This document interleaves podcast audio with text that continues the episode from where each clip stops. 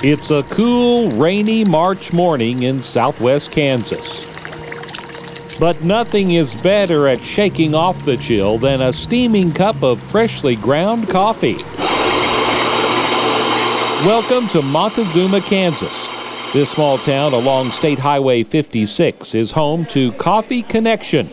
More than just a place for locals to get their daily dose of caffeine, this coffee shop was created with one goal in mind to be a light of God's love at home and around the world. Coffee Connection is a not for profit enterprise which uses monies made from the sale of specialty drinks to support needful causes. Laura Lowen is on the board that oversees the ministry.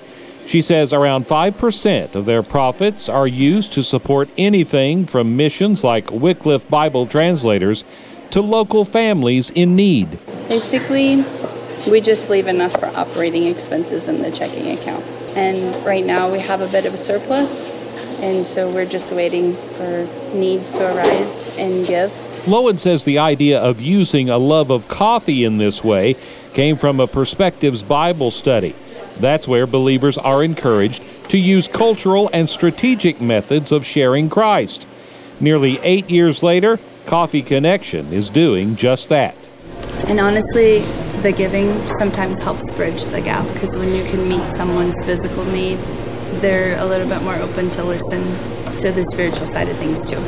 Laura says youth events are a big part of the coffee shop's mission. We have a lot of junior high kids that come in here and hang out. And sometimes that can be challenging, but honestly, if they're in here is such a safer place than what they could be doing.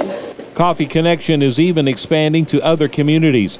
During the COVID pandemic, the ministry has delivered to nearby towns, which translates into an even greater ability to sponsor efforts that share the gospel.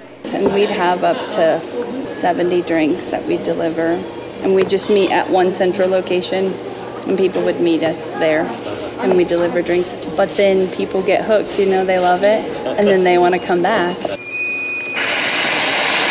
Turning a cup of Joe into a ministry tool may not be a new thing, but it proves the biblical notion that God can and will use all things for His glory. Reporting for Great Plains Christian Radio, I'm Delvin Kinser.